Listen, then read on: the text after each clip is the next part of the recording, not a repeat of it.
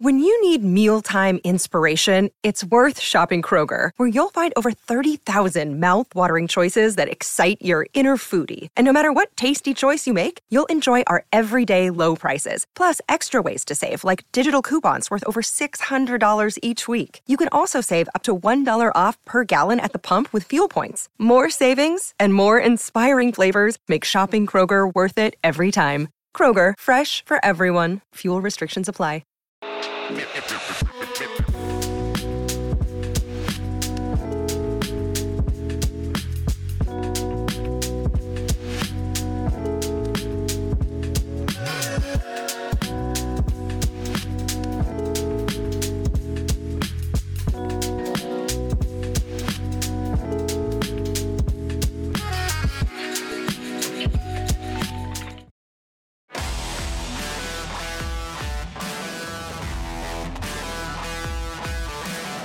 Welcome everybody back to the PHLY Sixers podcast. We've got a full house this time, as I'm joined by Kyle Neubeck and Rich Hoffman, my two beautiful co-hosts. How you guys doing? Beautiful. Uh, we Just sat trying to here, be nice. We sat here during the pre-show, hearing there needed to be less of Rich and less of Derek, and you know, I, I don't know about beautiful, but it's always good to see you guys. Take a compliment, Kyle. Yeah.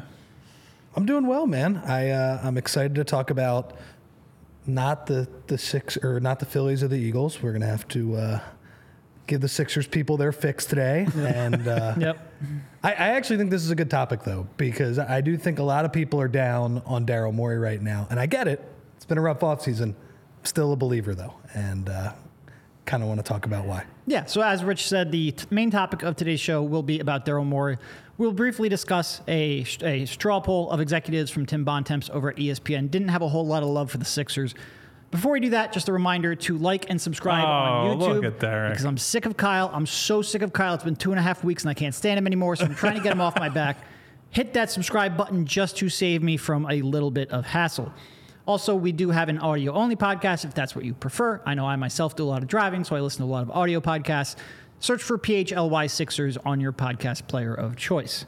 I will say, Derek, I wasn't going to give you grief today. I'm in a pretty good mood to start the morning because a neighbor of mine gave me essentially a random act of kindness to start the day. Had a really heavy box show up at my front door. I'm on my way out to come to work, obviously. And I was like, there's no way I can get this in myself. Guy walking by just says, Here, I can help you get that in. Brought it in with me, and, you know, away with my day I went. So I'm, Maybe- well- I'm, in, I'm in good spirits today. Whoever that say. neighbor is, I appreciate you. Shout Let's out to send him- Barry. That's what I'll say. Let's send Barry a gift package because he gave me a little bit less cyberbullying to deal with here. Um, and if I mean, quite honestly, I'm wearing a Phillies hat because of, of what happened last night. Kyle gave me some grief for not wearing an e- any Eagles paraphernalia yesterday, so I didn't want Kyle to bully me again. So most of this show will be about Kyle bullying No, me. oh, I, I wouldn't go that far, but you, I didn't. I missed the memo. There's a lot of people wearing the the maroon and white today. It's a good hat. I- Good job. I like it. I like it. All right. So uh, as we mentioned, there was a straw poll on ESPN. Our good friend Timmy Bontemps, Timmy Straw Poll, uh, polled 15 executives asking Timmy Strawpoll's I like that. one. asking uh, uh, various questions, uh, including who will be the best player in the league in five years, the MVP this year, where Lillard and Harden will start the season. I guess we'll start off because we are going to lead into Daryl Morey. We'll save that one sort of for the end because it's natural transition. Best player in five years, Embiid got zero votes. Does that surprise you at all? No. I think probably not because he's what 28, right? It's kind of that list is littered with young players, Doncic and Edwards with six and three each. That makes sense. Even Jokic, who I think almost everyone would agree is best player in the league right now, or at least one of the two, along along with Giannis. Jokic got two votes. Giannis didn't get any, so it's very heavily slanted towards the young up and coming players. MVP votes for this year. Embiid got zero out of the 15 votes. Jokic led the way with nine. Giannis was second. Giannis and Tatum tied second for two. That one I think probably surprised some people, but when you look at it, go with the superstar on a team that's going to win a lot of games.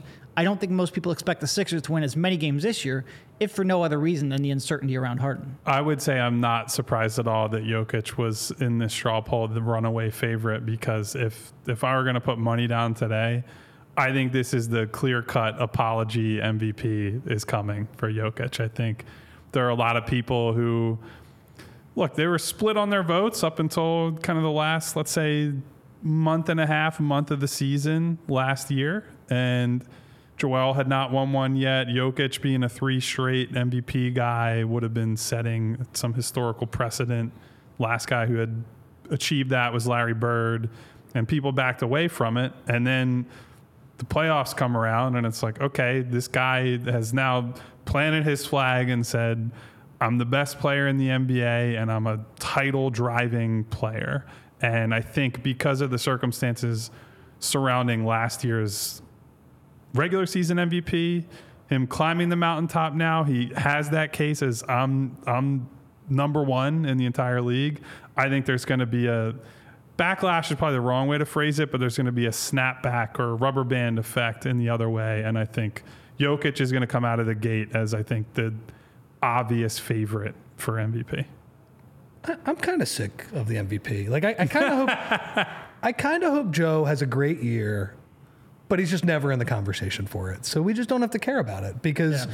it's just people voting and it's people campaigning against each other than people being outraged about Yeah. people campaigning against each other. Ah, it's just too much. I, I just I don't want to deal with it anymore. Um, it would just be nice if Joe is the same player, or obviously hopefully better in the playoffs, but you know roughly as good as he has been over these past three years, and he's just not in the conversation anymore because of the fatigue of him winning last year and people saying, "Eh, you're done." No, no. I mean, I was happy that he won that MVP in part because like it meant something to Joe. I'm happy he got it, and ha- and happy because we don't really have to worry about it too much anymore. Like there's not this great injustice. He got his MVP. We can focus on just winning a title. And I, I say that with us being like being able to focus, not him, because I don't think you know. I we we talked about this a lot last year. A lot of what goes into winning a title also goes into being the best player in the league. There's really not like you're not focused on one or the other. I think it's a forced debate sometimes. But is he going to win? Don't really care, and I don't think it should be anywhere near the front runner because he's just not going to win enough games unless Harden comes back, and, and and even then, I think Jokic is still far and away the favorite. So who cares? It, it would be funny if he led the Sixers to like 57 wins or 56 wins and it was just out of control. And the debate raged on again because Jokic Yeah. obviously is going to average 28.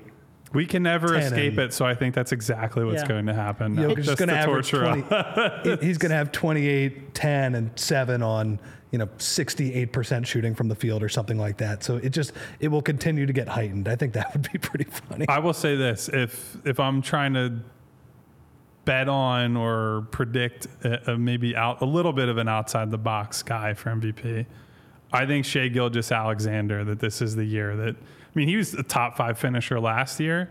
I think the Thunder now with a little more experience under their belt, they win some more games. Shai has another you know 30 point per game type season, stays healthy. I think he's he's the the young guy that I could see like, all right, this Yeah. might be the the dark horse guy I would put my money on. Yeah, because outside of, of him, like there's a lot of players, you know, like Doncic, where you don't know how many games. Like, if there's one team that has a lot of variability, it's that team. They might just not win enough games for him to really matter. They certainly didn't last year. Yeah. He might end up being like the best player or one of the three best players, but he's not going to win enough games to get the warrant. Tatum, I feel like there might be a little bit of fatigue, but because they have maybe a higher upside, I guess he's still a very legitimate candidate. And Giannis, there's probably just a little bit of fatigue, and especially coming off of a year where they won a million regular season games and inflamed out. He's sort of like in a, in a camp where Embiid is, where it's like, all right, but show me that your team, who did just win a title, so it's a little different. But I think he's going to have to have a, a truly exceptional regular season to sur- surpass Jokic, and I would be surprised. W- w- One quick thing on the best player in five years thing. I don't think Joe is going to be the best player in five years, but I do think he has a chance to be in that top. He probably has a better chance to be in that top tier of players than I think people give him credit for, you know? And I understand the injuries are, are a big deal with him, but the athleticism to me is not a huge deal with him. That dude is so big and so He's huge. skilled that he's not getting any worse as a like like a skill level. He's certainly not getting any shorter or stronger or anything like that. Yeah, he's going to get a little bit slower. His reactions are going to get, you know, probably about half a step slower, those type of things as he ages. But I think he's going to age well. Now, obviously, he's got to stay healthy, but I would, you know, he, he's been pretty healthy in the regular Yeah. season. He has avoided the catastrophic injury to this point, and uh, I think fine. He's not. He's probably not going to be the best player in five years. But the idea that he'd be a top ten player in five years, I don't think that's crazy at all. I I think to your point, the guy that he constantly got compared to, maybe not as much anymore, Hakeem Olajuwon. he comes out of Houston and I mean, incredible athlete. He's smaller than Joe is. He's probably like more of a 6'10 center than a seven foot or seven one type guy like Joe is.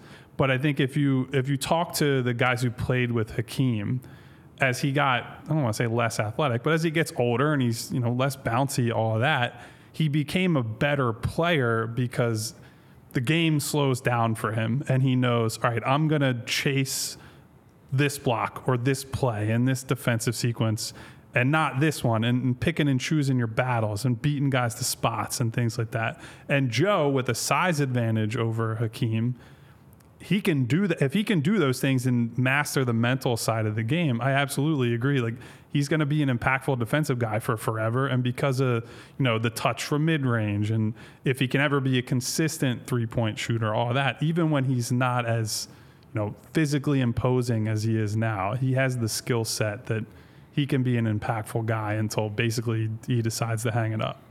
All right, three more topics from that poll, and then we'll move on to the main topic of today's show.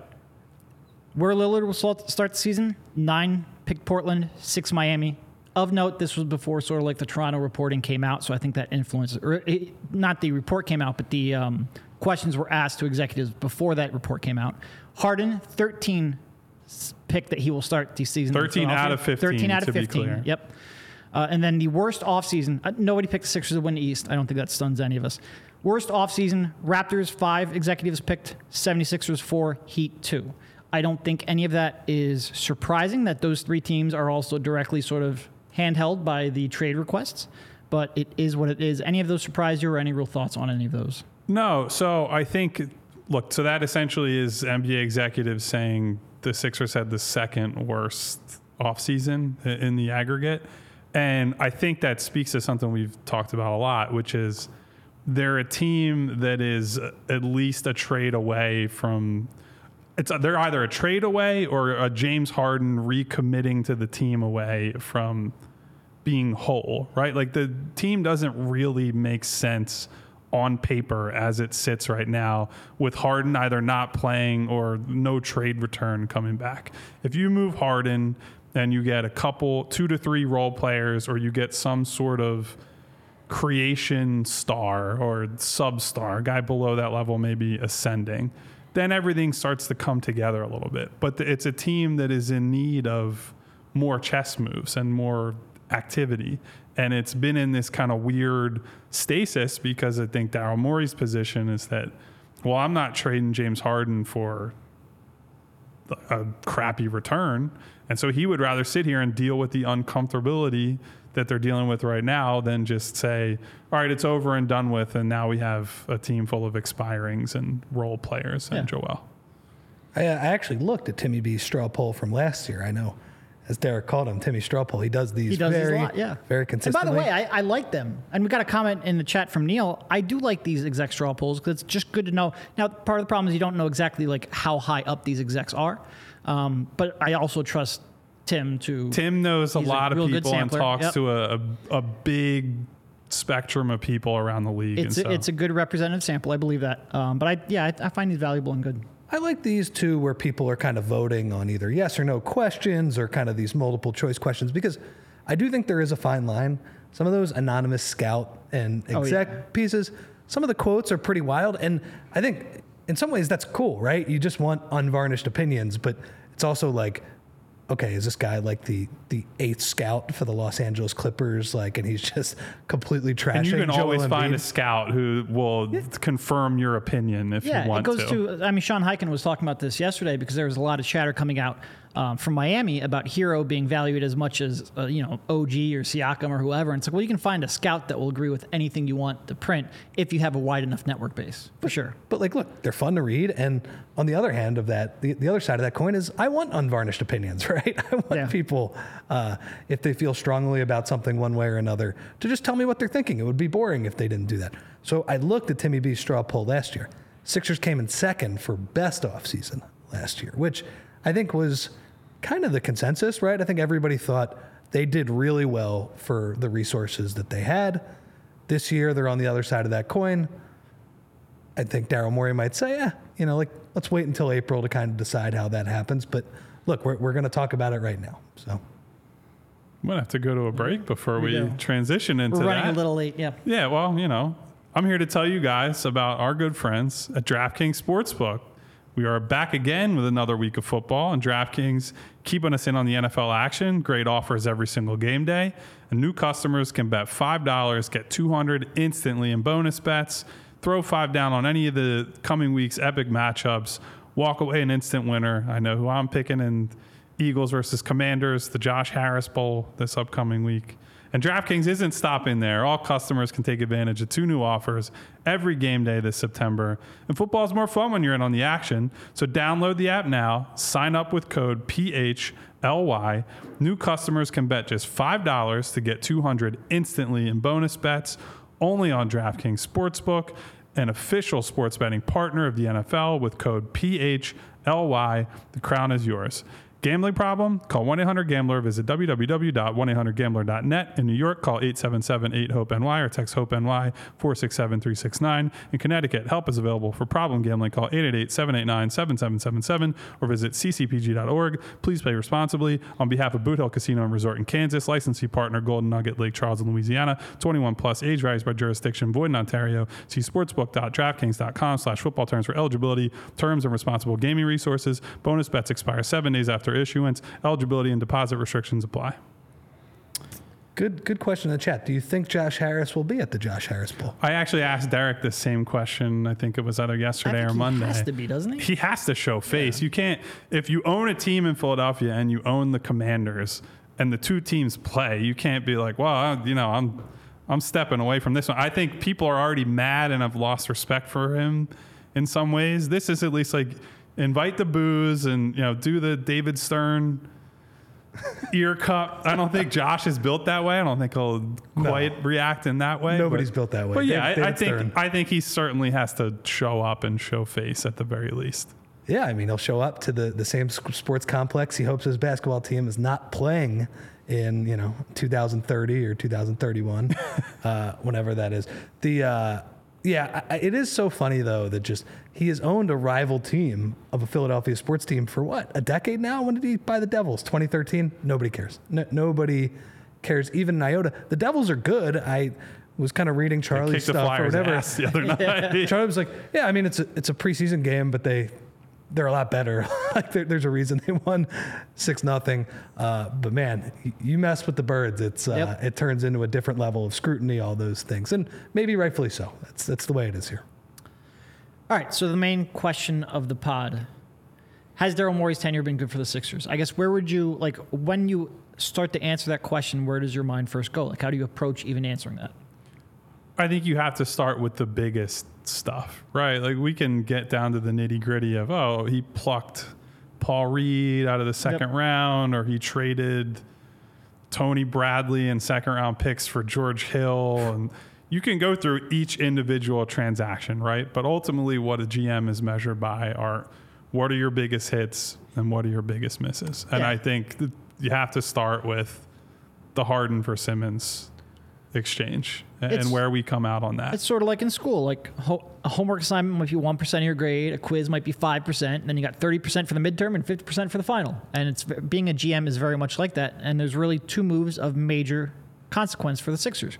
One drafting Tyrese Maxey, big part of it. It came barely after he was hired, but it was during his tenure.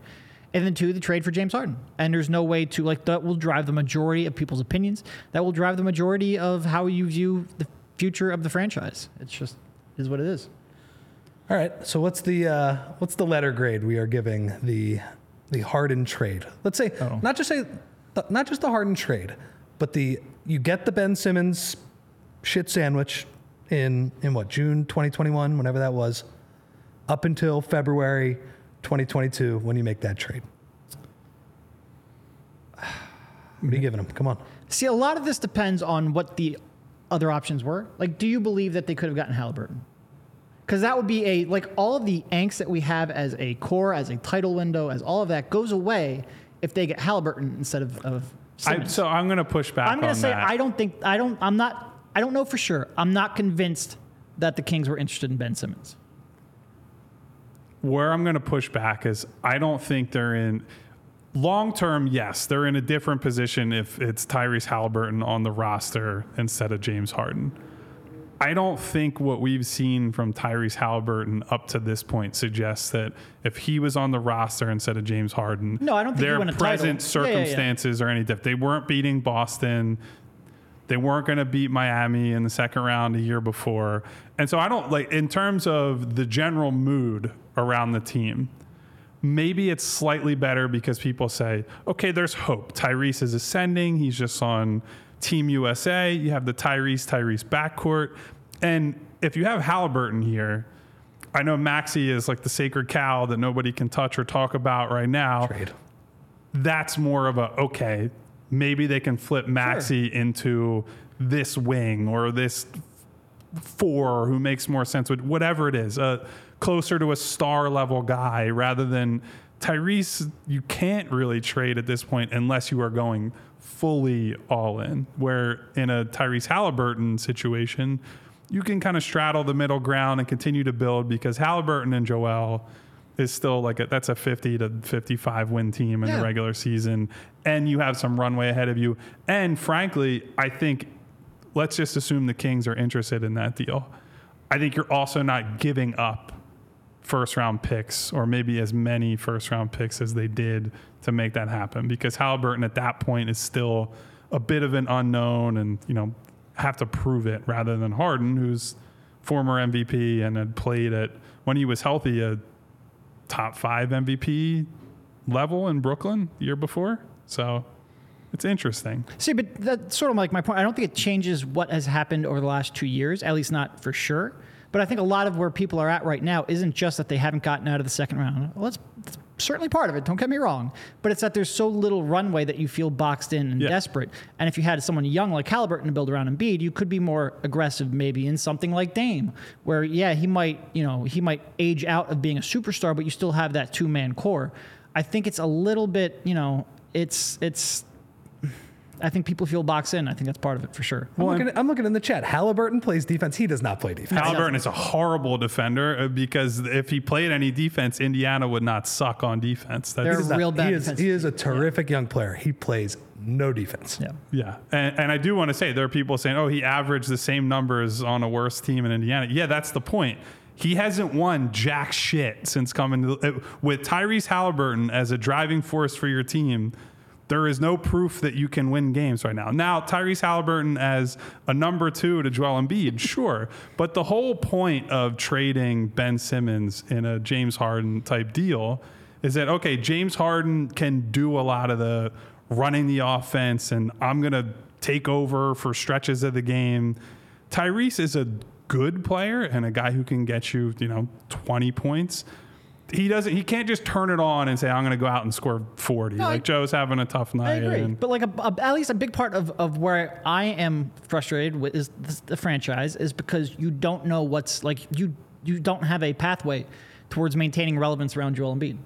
I, yeah, I, I, I get it. The long term stuff I get. All I'm saying is that trading for Halliburton had, would have had, in my mind, zero impact on whether you're getting out of the second round or not over not- the last two years. That's that's all it comes down to. It's just that the the standard we are holding Harden to is can he get them a championship? And Right. Tyrese Halliburton has never played to that standard. You know, it turns into, oh, well, Harden doesn't play defense in the playoffs. Harden shrinks in these games in the playoffs. Well, like that's hard when you're playing against Jaylen Brown. You have to actually Tatum. get to the fucking playoffs. Like, uh, sorry, like this guy has never been there.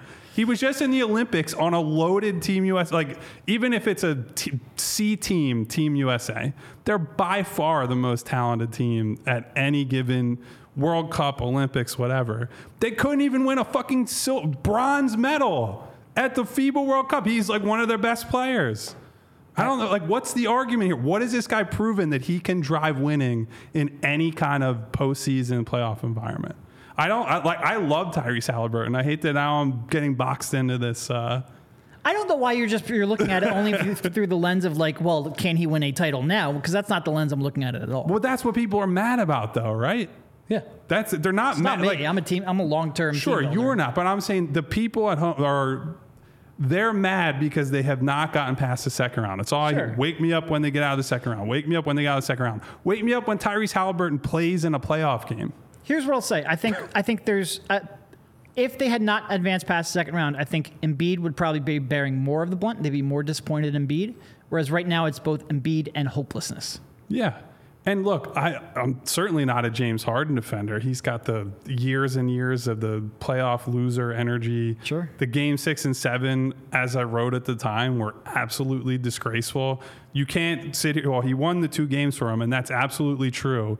He has that ceiling. But as we've seen in the past, his floor in the playoffs has been more significant for James and his teams than, you know, what he can do on his best night. So, so look, I, I agree. Like, and, I would have made the Harden swing over Halliburton at the time, just because of what he had shown in Brooklyn, all of those things. And and look, when Tyrese Halliburton, when he finally gets put in that playoff crucible, we'll see. That defense is going to be put to the test. Can he create in the half court? That is going to be put to the test. Like Indiana and Sacramento, they have just run up and down the floor when he has played. And I think as we have learned over the past six years in Philadelphia, playoff basketball is a lot different than the uh, the regular season. Okay, all that said, it would be a lot better if he was on the team instead of James Harden right now. A hundred percent. I hundred percent agree. And I think when it comes to Daryl, you do have to judge like, okay, he waited out the Ben Simmons situation, and I think made a good trade for James Harden, but you also have to be prepared for what happens in a couple years when James Harden wants to get paid and James Harden gets older and James Harden uses the basketball as a weapon, you know, five times a game when he's going to the basket, those things like that. And Daryl Morey, above everybody, had knowledge of that. Like he had firsthand knowledge of you know, his off court habits, all of those things as well. So that's where I kind of look at like that trade to me feels like C plus, B minus, probably B minus, B minus B. I'm, I'm being a little hard on him because I, I do think like Ben Simmons put them in one of the worst spots ever. So to get out of that and have a normal basketball team over the past couple of years is a good thing. But what is happening now, he, he does bear a little bit of the, the blame here. He, he did have to see that coming. So I guess why don't you go do your, your second ad read because we're on that and because I feel like what we're going to start doing is going to be a long. Well, I do want to touch on Ben when we come back, but first, I want to tell you guys about our good friends at Game Time. Obviously, if you want to go see if James Harden is at the arena this year or you know causing a, a stink on, on the Wells Fargo Center floor, or you know more realistically, you want to go see Tyrese Maxey and it's the last minute and you want to go see his development play out. Game Time is the place that at the last minute you can go and get tickets for an affordable price and have them sent to your phone instantly. Browse through the Game Time app and there are flash deals, last minute tickets, images of your seat views, a low price guarantee, you have event cancellation pr- protection, and you can buy tickets in a matter of seconds. You could be in the parking lot of the Wells Fargo Center, two taps, you're set. Tickets get sent directly to your phone. Never have to dig through your email to find them, and it's that easy. You just walk through, right through the doors and probably load up on some adult beverages to make you forget about all the, the Sixers circus that, that's happening on the floor. So snag the tickets without the stress with Game Time. Download the Game Time app, create an account, use code PHLY for $20 off of your first purchase. Terms apply. Again, create an account and redeem code PHLY for $20 off. Download Game Time today. Last minute tickets, lowest price, guaranteed. So you guys brought it up, but the biggest component of the Simmons trade is simply getting off of Simmons before the entire NBA has now figured out this guy is cooked. It's a big deal. Physically, which is what Simmons is. Simmons and his camp have played up the most. The mental side of it, which we certainly saw how that played out in the playoff series against Atlanta a few years ago now, and if they had held on to him and he had played, just think about think about a scenario where Ben comes to camp that year and actually decides he's going to play with the team and is able to play and people see that he goes from you know like a 16 8 and 8 guy i think is generally what he was around when he was at his best to a 6 4 and 4 guy which is what he was in brooklyn. You go from okay this guy is an interesting lottery ticket to bet on to he is an albatross that we cannot get off of the team. And that is a that's almost if not bigger than who was coming back from him is getting off of that before the music stopped, essentially. Yeah. So I guess the other part of the Ben thing is not trading him the year before at the deadline, whether that be for Harden or any other package that might be out there. I remember at the time, and, and one of the components that goes into this, at the time, I would have said, look, if it took Tyrese Maxey to get James Harden, I would have done that at the at that point. James Harden at that point was a, a MVP, at least a fringe MVP candidate, as he would show in Brooklyn sometimes the moves you get credit for are the ones you don't make, and not including Maxey there. While you lost out on one more run with maybe a healthier James Harden, although he would go on to get that what was a hamstring, Hamstring, injury yeah. uh, that season. But you would have had one more run with Harden, one more full season where he wasn't joining you in you know midway through or two thirds of the way through. But you would have lost Tyrese Maxey. And I think at that point, I didn't give Maxey enough credit. He still hadn't shown that he could be an elite shooter as he has become. So I give him some credit for not making the move that I thought was a pretty much a no-brainer. So I do give him some credit for that. We we talk about the trade deadlines too. I mean, I think Maxey was rumored in that first trade deadline. You know, whether it was with Ben, you know, Kyle Lowry. Remember was a The big Kyle name. Lowry one was the big one. That was a big year. Now, how did those talks actually go? I think Masai Ujiri's history says like he probably was shooting for the moon with uh, with that one. But look, like at the time, I was like, this team is probably a little bit short of a championship, but they're really good in a lot of aspects. You're going to get the number one seed. You might as well go for it. I think at that point, Maxey, like Derek said, like he had not shown a ton to me yet, and I was, you know, kind of more focused on this season. So holding on to Maxey has been a great thing. Like there's just no question about that. Um, now, where does it get them moving forward? I don't know, but. I, I- again, like some of the moves he hasn't made, and, and I think drafting Tyrese Maxey 20th, that buys you a lot of goodwill. It just Yeah, does. I will say I almost give him more Or 19 credit for whatever, not 21st. trading Maxey than I give give him for uh, drafting him in the first place because that was what was it on the job for like two three weeks. Like I don't think he necessarily had. I'm not gonna say he didn't have input in that decision, but I think a lot of that was driven by the people who were already there doing the work on the scouting. But he gets credit. I'm just not sure how much credit to truly give him. I don't know. He was the GM of Yeah, the don't- team, wasn't he? He Yeah. was. He was. Yeah, and look, I, I will say if we're trying if we're being Derek over here and trying to pick it apart, I do think that he was the very obvious, oh, he's a highly regarded guy who's falling. That wasn't like he didn't pick some obscure dude out of Lithuania or something. That was blue chip prospect from Kentucky who you know, maybe had not shown as much as many Kentucky players don't under Cal there. And mm-hmm. now that he's been given a real opportunity, but again, you still have to make the pick.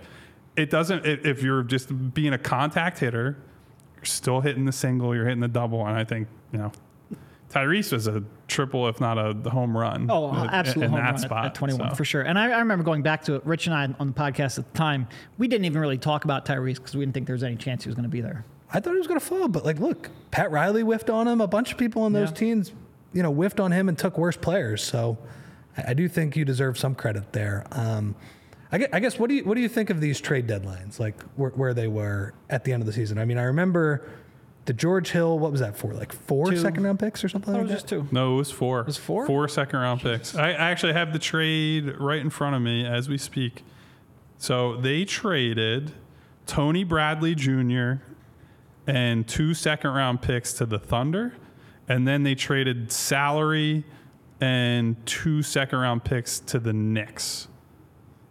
Because Brazdeikis was included in that deal. And, you know, what a what a career he had. in Whenever you have a chance to uh, to have another Iggy on the team, you got to you got to Yeah. Now, look, it was a conditional second to the Knicks that, that turned into pick number 58, who they used to draft Jericho Sims, who, you know, has had a decent career so far. The next one is a 2024 conditional from, or a protected from Miami, which that's probably, you know, not super valuable, but it's less about these picks being valuable than it is. It's just a chip to move. Yeah. Like we've seen over the last year, especially at the deadline, guys were getting flipped. Like Sadiq Bey was getting traded for what was it, like five second round picks, and so they have become the currency of maybe the the fringe ish or rotation young guy that somebody doesn't want to pay. You're going to flip a bunch of second round picks for him. And the Sixers, prior to that shift happening, unloaded a bunch of them for George Hill, who basically did absolutely nothing Yeah. during his Sixers tenure. No, he was bad. The, the funny thing about George Hill was I thought like, okay, this is like a decent middle ground. It obviously would have been better than going after Kyle Lowry, I think. Um, but man, it was just a pumpkin. It just didn't work. He was not He didn't play most of the time. he was hurt. And then the other thing was, I remember there was a game against Atlanta. I believe the Sixers won this one. It was game three. George Hill went out there and he ran around like a chicken with his head cut off. Like he was supposed to be Mr. Stability veteran guy. Yeah. He gave you a jo- Jonah Bolden stretch for like four minutes. I was like, has this guy ever played in a playoff game before? And he just wouldn't shoot either. It was very frustrating. It was that a was- frustrating experience. It's like the whole reason he's there too. That was a bad one, and I, uh, yeah, look, I I think you're absolutely right, Kyle, and I think that uh, the idea of just unloading all these picks, like, the, what was the first thing he did when he came here? He unloads Horford, but he attached a, he attached a pretty good pick to him. a, a And real, yeah, that's a real asset. Yeah, but you had to get off of that contract. Like that move had. I, honestly, when we, if you go back to it, I bet you you thought it was going to cost more than one pick to get off of Horford. I Like, it would was- agree, but so it's the difference between how you evaluate it at the time versus how we evaluate it in hindsight, right? At the time, it's like get Al Horford the hell off of this team. He's making Joel's life miserable. He's not helping the bench units with Ben enough to justify you're going to keep paying this guy the amount of money he's making over the short to medium term. But then you see him in Boston and contributing to a team that makes the finals and makes a conference finals. Right, but he was never going to look like that here. He was never going to have a I chance agree, to all- rehabilitate his value. So he was team. traded under the idea that this Also, guy's cooked. He spent a year in the back of the tank in uh, okay, so like I he was never going to look like that. I here. understand this. All I'm saying is, people look at it now and say, you traded this guy under the pretext that he's washed and we need to move him. Clearly was not. Now, that year away in Oklahoma City, that's essentially a sabbatical in the middle of his career, that helped a lot. He was not getting a sabbatical in Philadelphia, and that was not going to be a thing that happens here. But to, for him to go on and not only be a contributor on a finals team, but a guy who once again gives Joel problems in a high stakes playoff series. That you do have to reevaluate the trade somewhat. And I'm not saying that I I was 100% on board with it at the time. They get a real contributor in Danny Green who fits with the team, but I you can't just be like, well, hand wave it away. It's what I thought at the time. We have to go back and say Horford's better or, and had a longer, you know, end of his career than All I right, thought he would. Long-winded Kyle, calm down for one second. let, let me just ask you one question. If they keep him, bring him into the trade deadline next season, do they get more? Does it cost more or less to get off of that contract? It's impossible to know that. I Well, but that, that's the decision you have to make as a GM. sure. I think it costs the same, if not more. I don't think all that you're talking about of him not being washed. He wasn't going to show that if he stayed on the roster. They had to move him when they did. Well, it's it's also tough to go back to that point because I would say half the fan base is not accurate, but a giant chunk of the fan base at that time was on the trade Joel over trade Ben camp. It was the Ben and shooters. there, there were people who said and that. I, I fought back against that loudly. I'm, and I'm not got- giving Daryl credit for that. Anybody who Yeah, runs no. an NBA team should have known Yeah, that. and the there time. were a lot of smart media people or people who I thought were smart who had had the same belief. So it was a really weird situation. I understand why they felt they needed to get off Horford. I still, again, at the time, I was 100% on board with what they did. All I'm saying is that you look back at it now and it's like they gave up a real pick or a real trade chip anyway. And Horford went on to fuck with them personally. That's, Sure. that's, it hurts. I think look, Al Horford is just this this franchise is kryptonite in just a million ways. Like he's, he's going to On the team, off he's going the to team, yep. sabotage them from within. He's going to beat the hell out of them from from outside. Yeah, he's just he's always going to be this very annoying Sixers figure. Frankly, I'm going to be honest. I think he should get booed a lot harder when it comes to Philadelphia. There's was- not enough rage for him. He him. was yeah. terrible. And that's when he part of it was too. Like here. if he came back for another year, he wasn't going to try. You you weren't getting the, uh, uh, playoff Boston Al Horford, he was not going to try. He wanted off that team. And then he comes back to Boston. And he's pump faking Joel and Yeah. dunking on him and those things. Like, where was that effort here? I understand the fit was terrible, but we say it all on, the time. man. That guy was stealing money Stealing when he was in Philadelphia. Just absolute disgrace. So I- I do and think- that was not on Morey. He certainly did not sign him to that deal. That's before his time. I do think that portion of the Morey era, you know, with getting off of Richardson, with, with getting off of Horford, with getting Maxey, I think that was a very good start. Oh, this, I mean, the Richardson for Seth Curry trade, absolute slam dunk. Like, that was an unbelievable deal.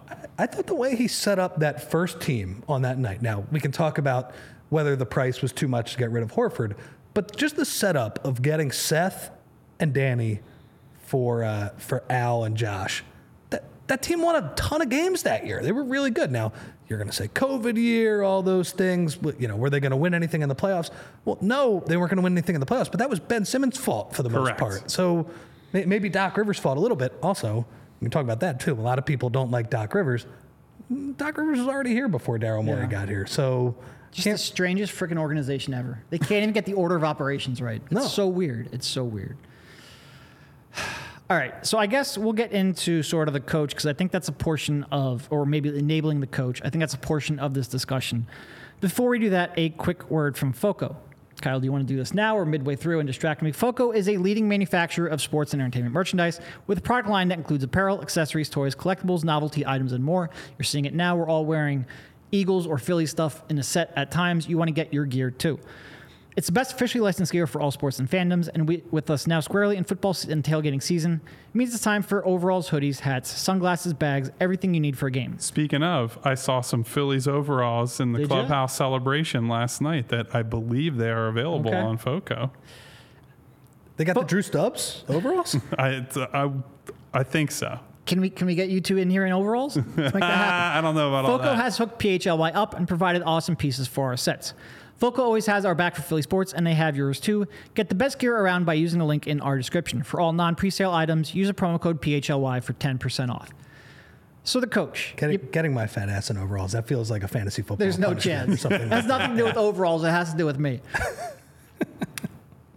the coach. You mentioned that he was hired before Morey. That's absolutely true. I don't think Morey could have walked in and be like, "We're changing coaches after two weeks." That's just not getting Josh to sign off, and that probably not going to happen. He had six billion dollars he had to spend elsewhere. but you know, there is a little bit like I attribute the backup center a lot to Doc and getting sort of players that will placate Doc or Doc will play. I give Morey like Morey's indifference towards a d- backup center that can play defense for two playoff runs. And look, he'll push back, only playing 10 minutes a game, only a minimum salary. You let Doc play to his worst instincts, and that did annoy the ever living hell out of me. Yeah, that's one where I don't fully know the internal politics behind some of these decisions. Garrett It- Stubbs. Sorry. Sorry. it is very obvious that having a coach and a GM who are on the same page at all times will help an organization. And it was not always clear that Doc and Daryl were Yeah. seeing things eye to eye. I think they said all the right things. I think there was an effort made by both parties to sort of bridge whatever gap was there between them. But when you see, you know, DeAndre Jordan as the backup center in a playoff game or long stretches of the regular season, or Trez. Now, the only thing I would say on Trez is that I think that's a, a James. A James heavy decision as well, and you always have to factor. Which Doc was very eager to let Yes, us know. Yeah. obviously Doc is happy to throw his players under the bus for decisions that are unpopular, but I, I do think there's elements of that we have to consider. But that being said, Daryl, as the guy overseeing everything in the organization, has to know if you acquire a DeAndre Jordan type He's player, play him. Doc is Yep. going to play that guy, and so that I absolutely put on Daryl. How big of a you know consideration that is weighed against the Harden trade, Maxey drafts, etc. It's certainly not as important as those things, but those little decisions add up over time. The George Hill, those type of decisions, they add up over time.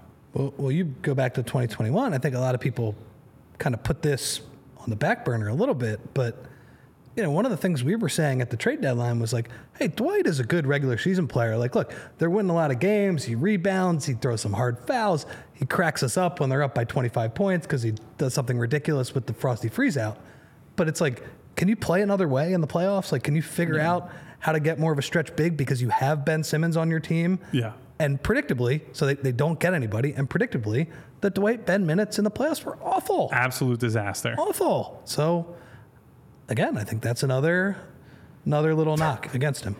Josh asks, "Where's Greg Oden at? Can we expect an appearance from him soon?" I mean, look, could always add another center to this roster. Can't hurt at this point. Greg Oden is coaching at Butler, I believe.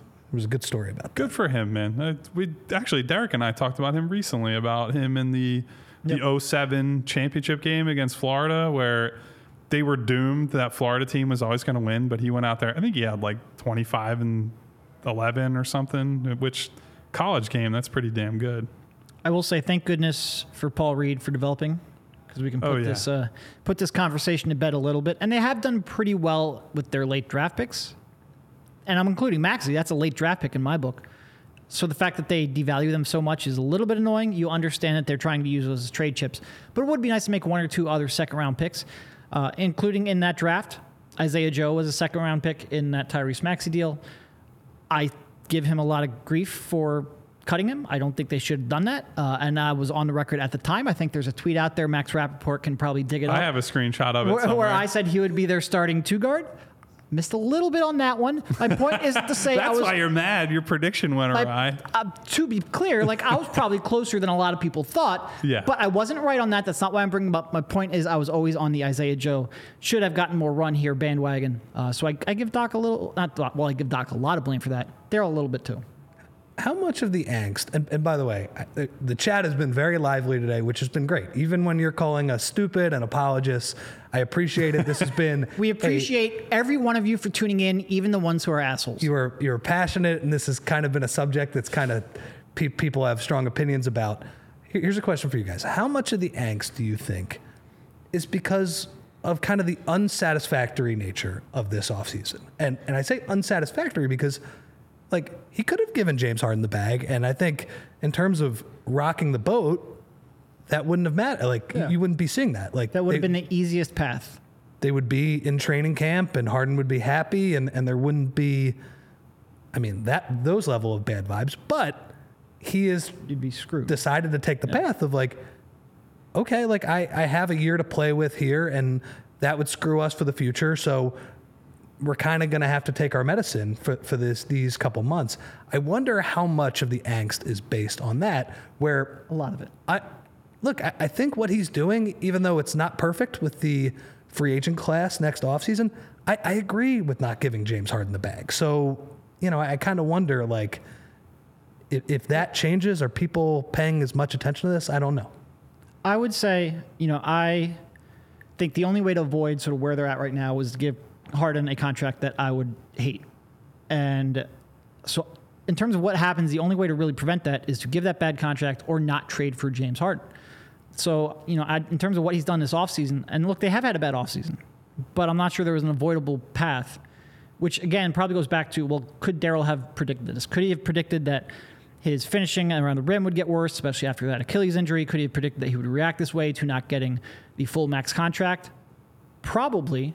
So a lot of the evaluation of the Harden trade goes back to what other options were out there. It's sort of like when the Eagles go for it on a fourth down and everyone's really supportive of them being aggressive. until they don't get it. And then they get Yeah. stopped and it's like, well, don't do it that way. It's That you is have so to true. actually provide provide a alternative that they could have done. Right? I'm one of those people too. Uh, oh, I'm 100%. The other night when they went for it on fourth down early in that game, I was Kenny like, Gainwell, what the hell was you? that play? So I, I 100% get it.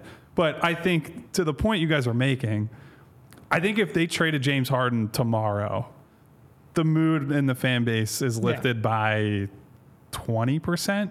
Now, 20% is not getting you all the second round baggage, all the anger at Joel for injuries and struggles in the second round, so on and so forth.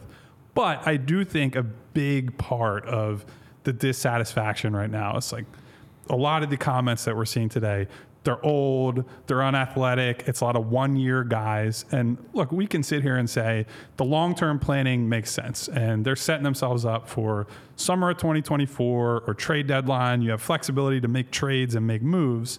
But that being said, people do want to buy into teams that they believe have hope and a future and a long term. And right now, all they're selling is well this year it just kind of is what it is and we're going to figure out the rest later that's just that's not an appealing thing for people who are already pissed off that they haven't done more with the you know three four five seasons that we just went through Yep. And, I- and look, I'm seeing a lot of comments in the chat like, wh- where is is this Joel's fault ever? And I think the answer to that is yeah, a little Of bit it course, is. yeah. And you know, going into last season, I kind of thought Daryl did his job. Like, okay, did the PJ Tucker signing actually turn out that well? Eh, Yeah. debatable. I, I think PJ was a, a very limited player. Now, did he have a couple okay moments in the playoffs that we're looking back on fondly? If they win game six, if Joel and Harden get them over that level. So I, I think there is also an element of, of, you know, like he did his job. He gave them a pretty good team, and those guys didn't quite get them over the hump. A- And I do think some of that blame has to go back on them. Now, you know, did Danuel House and Tucker turn out to be star signings? No, but, you know, a little bit goes on Joe here. Yeah, and look, he inherited a team with, you know, maybe the two worst fits in the league on big contracts in Richardson and Horford, with Ben Simmons, who is about to completely combust. And are things perfect? No, but I think there's it would have been tough to make things perfect, right? A lot of this comes down to the fact that they haven't progressed, and I get that. But the decisions themselves, I think basically what I'm saying is I think he's probably done like a B minus job, but because of how much the Harden situation is clouding things, it's viewed as a D. And a B minus might be a little high, but a D is probably a little low. I think there was a lot working against the Sixers that would have made it tough to be completely confident at this point. Yeah, I want to stay on that rich point about Joel and the amount of blame he gets. That I mean, coming out of that game five, I think we probably all felt at the time like this is the breakthrough, right? We're we're in the media room prior to game six saying that was the most composed, professional performance the Sixers have had in round two in the time that we've been covering the team and in one of the best ones in our lifetimes, quite frankly, because there haven't been a lot of good Sixers teams to even talk about, think about. To win in that fashion, you know, Tyrese had a very good game in that game five. Joel had a uh, was not his best game, but it's like a thirty point, maybe eleven for twenty three. Really good defensive outing That was a whole roster win. the whole team you're looking at it like it the finally the vision is coming together joel is making that leap as a leader all that stuff and for it all to come unraveled in games six and seven we can say deanthony melton didn't make shots tobias didn't do this james melted down like he has a hundred different times in the playoffs.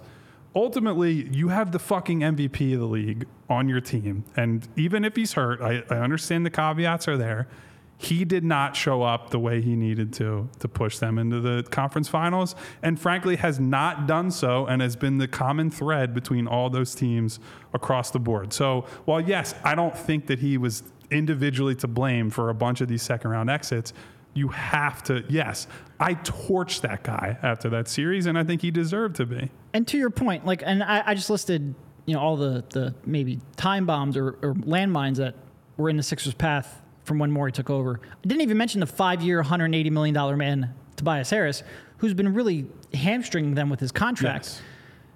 And that just shows like where Tobias Harris is and, and and that contract. Like we don't even mention it, and it was a real sticking point in terms of team building.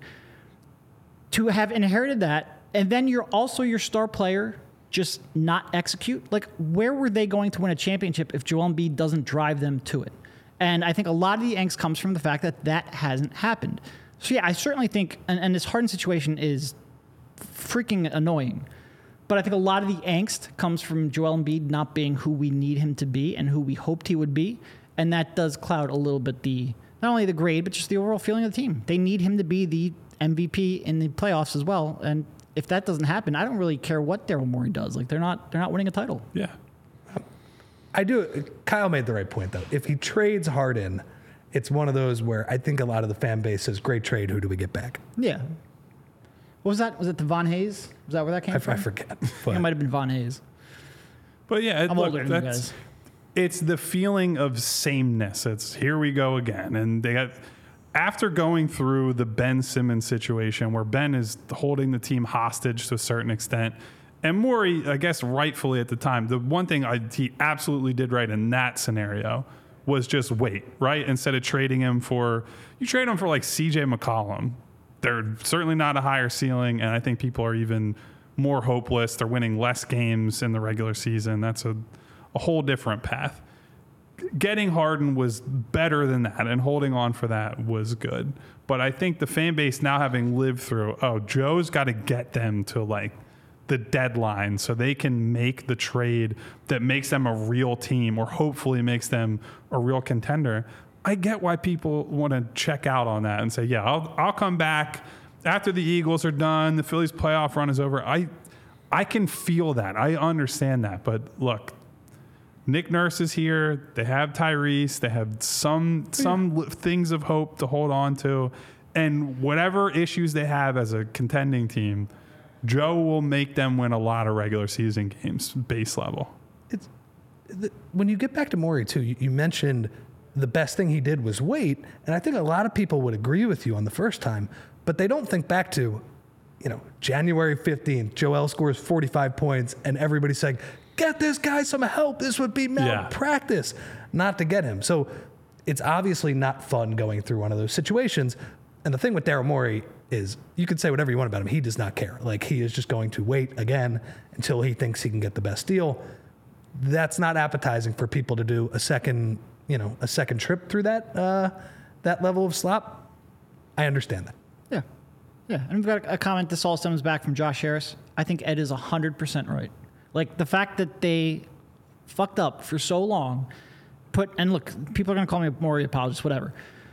The fact that they screwed up with all those assets meant that Daryl Morey needed to do an A in order to get them to where they needed to be. If it's a B minus or even a C, it's just not going to be good enough because they just they spent five years just completely burning every asset they could possibly. Daryl. Morey didn't trade Mikal Bridges for Zhaire Smith and a pick that they eventually flipped for Tobias Harris before they eventually signed Tobias Harris to a $180 million contract that hamstrung the team financially. Like that, that's all things that he inherited. Now, as we keep pointing out, he did inherit Joel Embiid, who that's the most important thing Sure. here, right?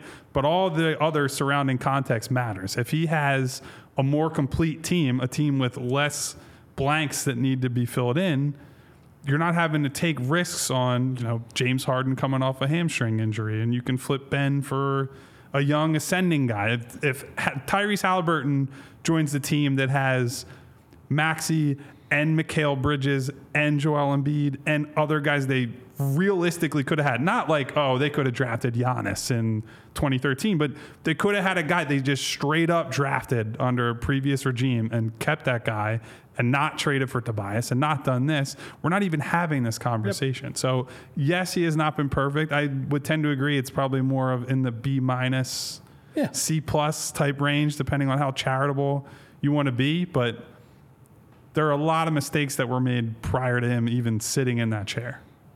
And I also think he's avoided some of the mistakes that could have been completely crippling. Of those, trading Tyrese Maxey or giving James Harden this contract. I was freaking terrified of betting on a 34 year old James Harden for the next three to four years. Like that could have been a death sentence to the franchise. I, you know, I do give, and look, when he was hired, we went, oh shit, he's got these James Harden blinders. What are we getting ourselves into? The fact that he, and look, you don't want to give him it's weird giving people credit for not making mistakes, but there were a lot of different ways they could have gone, which maybe would have made this year better, which would have made the, the next three just a complete disaster. And they haven't completely done that yet. It's it's a weird thing where I could just say his track record I think is really good. I think he's well respected around the league. People who don't care about this specific situation quite as much as we do, having to talk about it, having to live about it or live through it every single day. Um, I, I just believe in him, and I agree with you, Derek. As unsatisfactory as this offseason has been, I think he's largely making the right decisions. Like he's giving me confidence that he's got a little bit more of a long term view and and not kind of chasing the the path of least resistance here. I would guess he thought, all right, let's trade for James Harden, maybe get three playoff runs out of him, and then see what Embiid and Maxey can try to carry us to. And I think that's still largely where they are. And it's probably, and again, a lot of it goes back to what other options were there with James Harden? And that's going to be tough to find out now because no, there's no team that's going to admit behind closed doors, oh, yeah, we were really all in on Ben Simmons. Like, they're just not going to admit to that right now. Yeah. So, unless you can really get definitive proof, and that's probably why we started this whole debate on the Halliburton thing, because that's the one that was out there. Unless you can get definitive proof of that, it's hard to really grade that specific James Harden trade without knowing the alternatives. Yep. So I mean, look, there. I can feel the angst that is just jumping off the screen. This has been a great with the- topic. yeah. Yeah, the the commenters obviously like look, this is what we've been hearing on social all summer. When I see people out at you know in the city who you know know our work, who are like, "What the hell are these guys doing?" Blah blah blah. I get it, man. Like nobody wants to root for a team that's stuck in the same spot over and over and over again. And as we discussed plenty throughout this podcast, doesn't have a lot of realistic paths out of it and doesn't frankly currently have a lot of upside on the roster. That's the other thing. Like I have belief or small bits of belief in guys like Terquavion Smith and Springer that you know that's at least like a little bit something a little bit different, something new. It feels fresh, and you have the head coach. But like, are those guys the difference between beating Boston in round two or beating Milwaukee in round two? I would say in 99% of the time, no. It's going to be on what are the big moves, who are the big players, and one of their big players is saying that Daryl Morey's a liar. And I guess that's, I would close on this on the Morey front. If one of his, if his guiding belief is stars drive titles, it's a stars at all costs league, and his relationship with one of his two main stars has completely crumbled. That's a thing that we should criticize him for more. Uh, like, get away from the transactions. This is his guy that he has, you know, like a decade long relationship with. For him, for whatever reason, you know, they've explained it away as they didn't want to get in trouble for tampering after last offseason and so on and so forth. Look, I'm, I'm just saying what the explanation has been. You don't Yeah, have to yeah. agree with it for whatever reason that it has crumbled, it has crumbled, and that is at his feet, and it's his job right now to figure it the hell out because. As it stands right now, there is no trade that's out there that they deem suitable. So now it's your responsibility. Get him on the floor and wanting to play for your team, period. Yeah. Completely agree. That the main thing I blame him for is not seeing down the road with how he felt about Harden and how Harden would react if he did not feel as strongly as kind of the Houston days, the the hug coming off the plane, all of those things, if that changed. And you know, that that is what they are dealing with right now. And you're right. It's his responsibility above everything. I also think like the whole like, oh man, James Harden really loves like Daryl Morey and Tad Brown. Like, not to say that there probably wasn't a connection there, but like the connection was, oh, Daryl Morey put him in a spot where he can make a freaking ton of money. And essentially do whatever he wanted on the floor, too. well, when he's no longer getting that complete bag and he's only getting a partial bag and he's not getting full control of a team, like it deteriorating, I don't think is necessarily a huge surprise. You hope that there was enough goodwill built between them that it wouldn't get to this. But I think James Harden, once he entered this phase of his his career and he wasn't being the centerpiece and he wasn't getting the maxes, it was always going to be probably a little problematic. But but it goes back to he should have predicted that. He should have known sure. that, right? I put everything around this guy in Houston to make him the MVP and kind of build the organization around him. And like you said, let him do whatever he wanted. Well, th- that wasn't going to be the case when he's 34 years old. All right. All right. I think that's probably just about all we have. We have a lot of active chatter in the comments. Great to see. Again, we really do appreciate each and every one of you that drop in there, even if you disagree with us. That's why it's a great debate. yeah, I love being called a an apologist and It's gonna all that good man. stuff. It's But gonna thank you happen. to so I've been called to- so much worse on Twitter, and I still go on there. So thank you, both of you, for jumping on and uh, go Phils. Yeah, Go well, Birds. thank you. I see Sam, I see Ray, I see TN, I see Ed, I see all kinds of people here. Thank you guys so much. Hit that thumbs up button on the way out. Subscribe to the channel, and gentlemen, I'll see you again tomorrow. Yeah. Let's do it. We all silly like the mayor.